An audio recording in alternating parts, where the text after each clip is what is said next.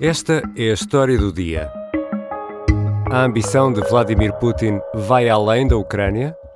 Никогда не откажусь от своего убеждения, что русские и украинцы – это один народ.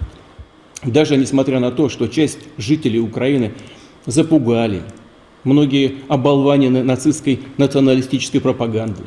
Putin reafirma ao mundo que tem a convicção de que russos e ucranianos são um só povo e acrescenta que alguns foram instrumentalizados pela propaganda nazi e nacionalista. O presidente russo deixa, entretanto, um aviso.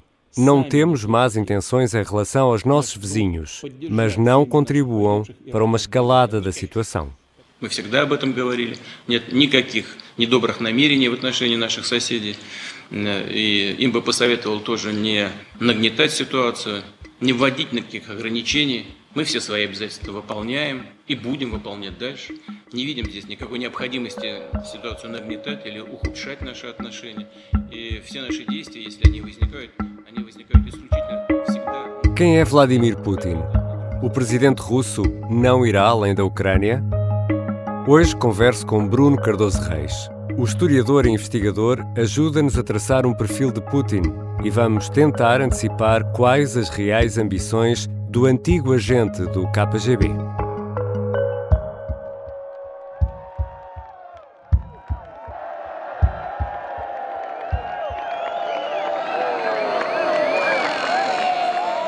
Bem-vindo, Bruno Cardoso Reis. Obrigado. Bruno, podemos dizer que este Vladimir Putin que hoje conhecemos nasceu a 9 de novembro de 1989. Ständige Ausreisen können über alle Grenzübergangsstellen der DDR zur BRD bzw. zu Berlin-West erfolgen. Sim, ou seja, o, a queda do muro, não é? Acho que é o grande, o grande evento, o grande trauma histórico eh, que explica, por um lado, muitas das oportunidades, também ironicamente, que se abriram a Putin, numa Rússia politicamente se torna mais democrática, mas, mas também muitas das frustrações às quais ele está, se calhar, a tentar responder hoje.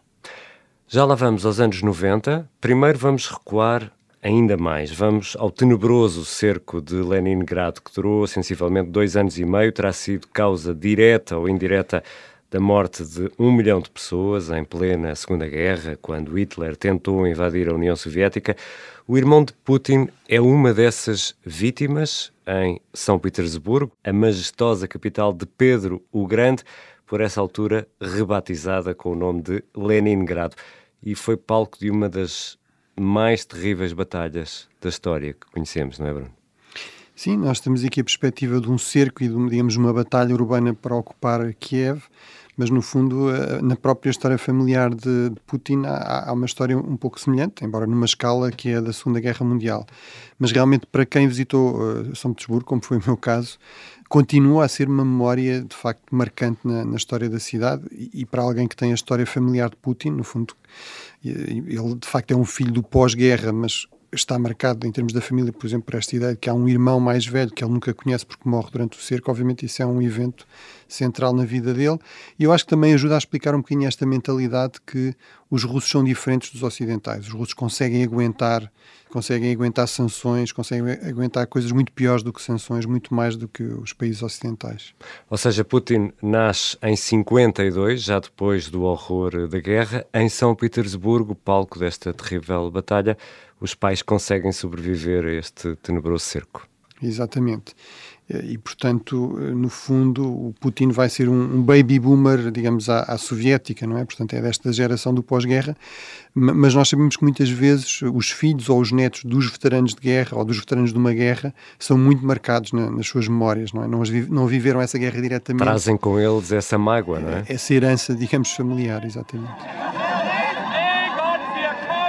Damos novo salto até 89. Putin estava em Dresden, na Alemanha do Leste, quando o muro caiu. E era do KGB, era também da Stasi, ou são, estamos aqui a falar de duas coisas diferentes?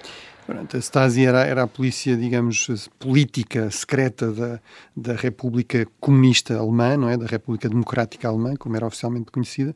Eh, o, o Putin era aqui um agente do KGB em ligação estreita com essa polícia enfim, nós não sabemos exatamente o que é que ele fez.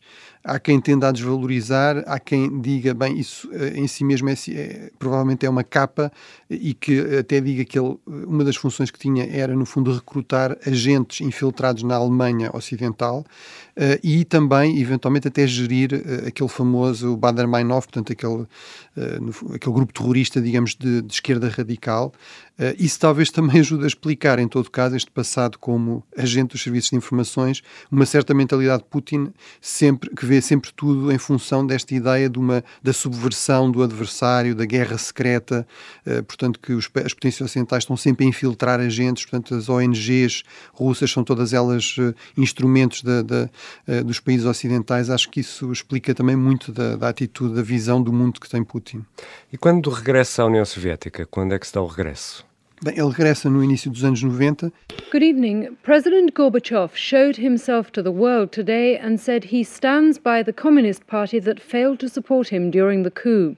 Mikhail Gorbachev's dreams of holding the Soviet Union together may have received a death blow today. After six and a half years in power, Mikhail Gorbachev confirmed his resignation on television tonight. Я покидаю свой пост с тревогой, но и с надеждой. Portanto já eh, no fundo para assistir à própria queda da, da União Soviética. Ele sai da, do KGB precisamente em, em 91 como tenente-coronel, mas eh, entra logo na política.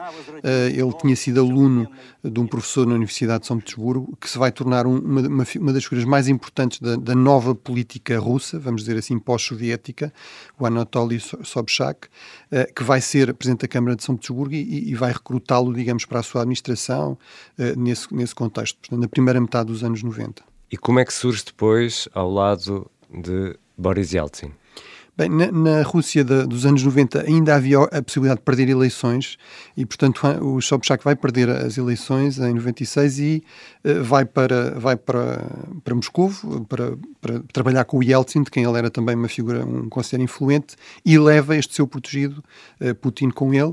Ele vai, inclusive, acabar por, a certa altura, liderar o, o, o sucessor da KGB, não é? Os, os serviços de informações russos, vamos dizer assim, e vai terminar no final mesmo dos anos 90 como primeiro-ministro nomeado pelo presidente Yeltsin, Yeltsin, já com a intenção de o substituir como presidente. O que acaba por acontecer, não é? Exatamente, portanto é uma espécie de surpresa de ano novo. O Yeltsin faz um, um famoso discurso de final do ano, em 99, a, a dizer que se vai, que se vai demitir. Это не все. Сегодня я в последний раз обращаюсь к вам как президент России. Ele de facto tinha muitos problemas de saúde, além eventualmente de outros problemas, não é? Eh, que nós conhecemos, de alcoolismo, se calhar, eh, mas, eh, mas de qualquer forma ele vai se afastar e, e vai, no fundo, escolher o seu sucessor. Obviamente depois vai haver uma eleição, passado poucos meses, mas Putin parte logo com a vantagem de ser o presidente em, em exercício. E, portanto, é assim que começa a sua carreira como, como no fundo, líder da Rússia, no, em 2000.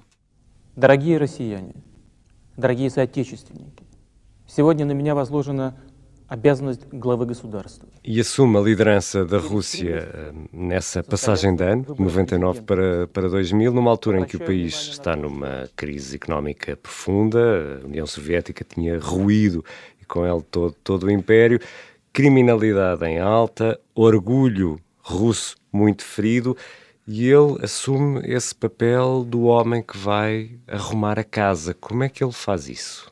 Sim, no fundo, a grande agenda dele e, e enfim, toda uma série de intelectuais, aliás, muitos deles de, de São Petersburgo, uh, no fundo, é esta a agenda da reconstrução do Estado, não é?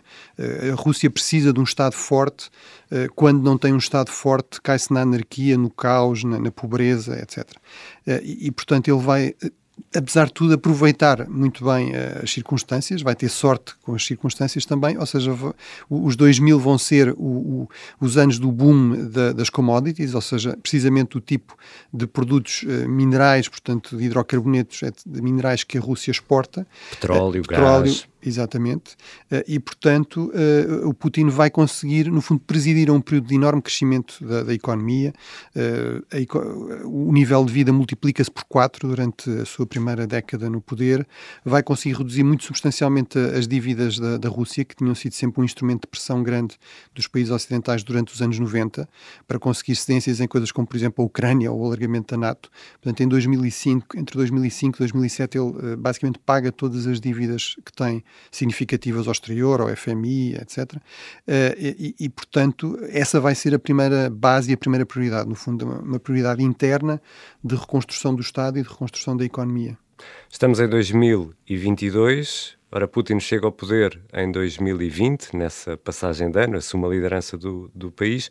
Como é que constitucionalmente isto é possível? Ele, no fundo, vai trocar, uh, portanto, cumpridos dois mandatos, que era o limite máximo, como é também na nossa Constituição.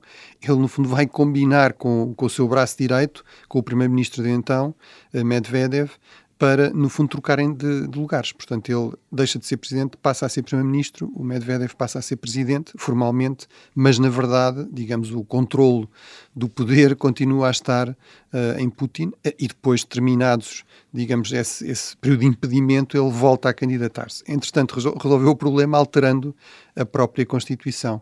E pode ficar no poder agora até 2036? Formalmente, sim. Portanto, ele, ele pode candidatar-se sucessivamente uh, e, e, ganhando as eleições, o que ele parece conseguir fazer sempre, enfim, com, com métodos eventualmente cada vez mais questionáveis e mais repressivos, mas sim, pode continuar em, em teoria até 2036. E como é que tem sido a relação de Vladimir Putin com o Ocidente? Ela foi mudando ao longo destes 20 eh, anos, 22 anos já? Sim, digamos, a relação nunca foi fácil, mas, eh, mas foi de facto mudando. Eh, eh, eu penso no, no período inicial, até por causa destas fragilidades ainda, Putin procura alguma aproximação com, com, com o Ocidente e consegue, em algumas áreas, por exemplo, a questão do combate ao terrorismo, que é uma prioridade partilhada dele por causa da questão da Chechênia, sobretudo, e, por exemplo, do presidente George W. Bush, que é o primeiro presidente norte-americano com quem ele vai trabalhar. I looked the man in the eye. I found it to be very straightforward and trustworthy. Uh, we had a very good dialogue. I was able to um, get a sense of his soul. Mas noutros aspectos não. De facto, a administração Bush, como nós sabemos, teve ali umas fases de alguma ubris, de alguma arrogância e, portanto, por exemplo, em relação à questão uh, da Geórgia ou da Ucrânia e, e, da NATO, da expansão da NATO, de facto, aí não houve espaço para, para compromissos. Uh, depois, uh, com os presidentes uh, seguintes, Obama, uh, com o próprio Presidente Trump, mesmo com, a, com, o Presidente Biden este ano, houve sempre esforços, do meu ponto de vista, no sentido de procurar aqui algum compromisso, alguma reconciliação, digamos assim, com, com a Rússia. Agora, eu acho é que, uma vez, no fundo, resolvidos estes problemas internos, as grandes prioridades de Putin passam a ser em termos externos e, e sobretudo, em termos de afirmar pela força, se necessário, esta esfera de influência, pelo menos no espaço pós-soviético, ou seja, as antigas repúblicas que faziam parte da União Soviética e se tornaram Estados independentes na periferia da Rússia e mesmo fora, não é? Como vimos, por exemplo, na Síria também, eh, em 2015. E dirias que o homem que começou a carreira no KGB ainda age segundo essa cartilha, ou seja, mantém-se vigilante, à espera, quando o oponente está no momento de fraqueza ou, ou baixa a guarda, ele aí ataca sem hipótese. É isso que estamos a assistir? Sim, não sei se aí é o agente do KGB, se é, se é a questão do judo, que ele também é um grande adepto, Exatamente. não é? Uh, acho que talvez das sanções que lhe custou mais foi ser privado do seu cinturão negro honorário e da presidência honorária também da Federação Internacional de Judo. E de Taekwondo. E de Taekwondo, exatamente. Uh, mas, uh, mas eu penso que sim, ou seja, acho que a mentalidade de, de Putin é muito marcada por essa experiência nas informações, digamos, na subversão, e, e, portanto acho que infelizmente, de facto, é, isso alimenta uma certa cultura estratégica que está presente em, em, muitas elites russas, no fundo, uma certa certa cultura estratégica paranoica, a ideia de que a Rússia está sempre cercada. Há alguma justificação, digamos, geopolítica, geoestratégica para isso. É verdade que a Rússia, no fundo, está rodeada de enormes planícies, portanto é fácil de invadir por vários lados. Eh, mas daí, digamos, a, a, partir para esta visão de que, no fundo, está rodeada de inimigos eh, e qualquer tipo de gesto por parte de outros países tem sempre uma intenção hostil, eu acho que isso vem muito desta cultura, digamos, institucional de, de um agente de, informações e, sobretudo, de uma instituição como o KGB, que, além de tudo, era também uma polícia política, não é? E não apenas uma, eh, um serviço de informações. E como dizias, cinturão negro de judo, gosta de se deixar fotografar e filmar em tronco nu, a cavalgar, a caçar, a pescar alega até com orgulho que o avô paterno foi cozinheiro de Lenin e Stalin, eh, numa, na Dasha, numa, na tradicional casa de campo russa. Está quase sempre uh, sozinho, naquelas mesas gigantes que só devem caber no Kremlin, não deve caber em mais nenhuma sala no mundo. Acho que não erramos, Bruno Cardoso Reis, se classificarmos estas imagens como propaganda pura para um culto de personalidade. Este culto de personalidade é também uma realidade em Putin. Sim, eu acho que aí há muito também esta ideia de que, eh, no fundo, na Rússia, ou temos autocracia ou temos anarquia, não é? E, portanto, ou temos eh, o, o poder muito concentrado num homem forte, e, portanto, todas estas imagens alimentam esta ideia, não é? Um homem forte Uh, ou, de facto, temos o caos, temos a pobreza, temos, uh, enfim, períodos de, uh, do, do, próprio Estado russo a desfazer-se, e, portanto, acho que isso corresponde, não sei, pode corresponder também, certamente, a traços de personalidade, mas também corresponde, certamente, a uma estratégia política e uma certa visão da história da Rússia, que exige esta ideia do homem forte no, a controlar o Kremlin. Прежде всего, следует признать, и об этом я уже говорил, что крушение Советского Союза было крупнейшей геополитической катастрофой века. Em 2005, num discurso, Putin diz que a queda da União Soviética foi o pior desastre geopolítico do século. Ora, Putin é um homem sozinho. Nos tempos soviéticos, o líder ainda tinha o Politburo. Agora, Putin está a mandar sozinho. Sim, eh, há uma diferença grande realmente em relação ao período soviético, pelo menos ao período soviético pós-Stalin, ou seja, a partir dos anos 50, em que de facto o partido, uh, o Partido Comunista Soviético, não é, no fundo é uma instituição que tem que tem peso, que funciona e, portanto, mesmo que haja líderes, eles têm sempre instituições, sobretudo as instituições do partido, eh, essa elite do Politburo, que exerce aqui algum contrapeso, algum freio, não é? E isso, em termos da gestão, digamos, de, de uma potência nuclear, era algo que nos dava, apesar de tudo, algumas garantias que agora não existem. Está tudo muito nas mãos de um homem só, inclusive o botão nuclear. E Putin, eh, também o podemos eh, afirmar com elevado grau de certeza, é implacável com opositores e adversários. Sim, uma colega russa que, digamos, não vou aqui especificar mais, dizia há uns tempos que, de facto, eh, para a oposição, para aqueles que queriam uma Rússia mais liberal, um dos dramas era não haver líderes credíveis da oposição que não estivessem ou mortos ou presos. Não é? E aí temos o, enfim, temos o exemplo do Litvinenko, não é? que eh, foi assassinado mesmo vivendo no exílio, em Londres. Подразделения по заданию высших должностных лиц страны убирать неугодных людей. Nestes 20 anos, Vladimir Putin já anexou vários uh, territórios. Consegues, Bruno Cardoso Reis, elencá-los? Sim, no fundo, uh, eu até nas minhas aulas de, de geopolítica costumava mostrar um mapa, costumo mostrar um mapa, uh, digamos, do espaço pós-soviético com, digamos, com gradações da densidade de população de fala russa. Uh, e de facto depois é fácil apontar aqueles territórios uh, periféricos nos quais o, Putin tem eh, procurado intervir. Portanto, no fundo, ou anexou ou tornou satélites espaços na, na Geórgia, não é? a Ossétia, a Abcásia, estes espaços na, na, na, Ucrânia, portanto, a partir, em 2014, a, a Crimeia e depois estas repúblicas do chamado Donbass, não é? do leste da Ucrânia. Uma das grandes perguntas que pairam nesta altura é Putin vai ficar por aqui, vai ficar eh, pela uh, Ucrânia, ou há esse sonho latente de que falavas há pouco de reconstruir uh, territorialmente a União Soviética, a grande mãe Rússia, essa ideia de império russo é o que está latente e Putin pode não ficar por aqui. O que é que achas, Bruno? Bem, eu em relação às repúblicas, digamos, por exemplo, da Ásia Central, talvez com exceção do Cazaquistão, que imagino que esteja bastante preocupado porque realmente tem uma zona, digamos, de fronteira com a Rússia, com, com populações uh, russas, de língua russa, etnicamente russas, bastante significativa. Uh, enfim, os países bálticos, mas aí, uh, obviamente, tem a proteção da, da, NATO. Agora, onde eu acho que realmente esse objetivo é, é já explícito, em relação à Bielorrússia e à Ucrânia. E corresponde, de facto, a uma agenda do nacionalismo russo, no sentido de dizer que a Bielorrússia, os bielorrussos, os ucranianos, não existem realmente. Não é? Todo aquele ensaio que o Putin se deu ao trabalho de publicar no verão, eh, provavelmente não terá sido ele a escrevê-lo, mas assinou e, portanto, é, é, significativo ele assumir essa autoria. Basicamente é esta ideia. Somos to são todos russos, não é realmente um, um Estado ou uma nação que faça sentido. Народные республики Донбасса обратились к России с просьбой о помощи.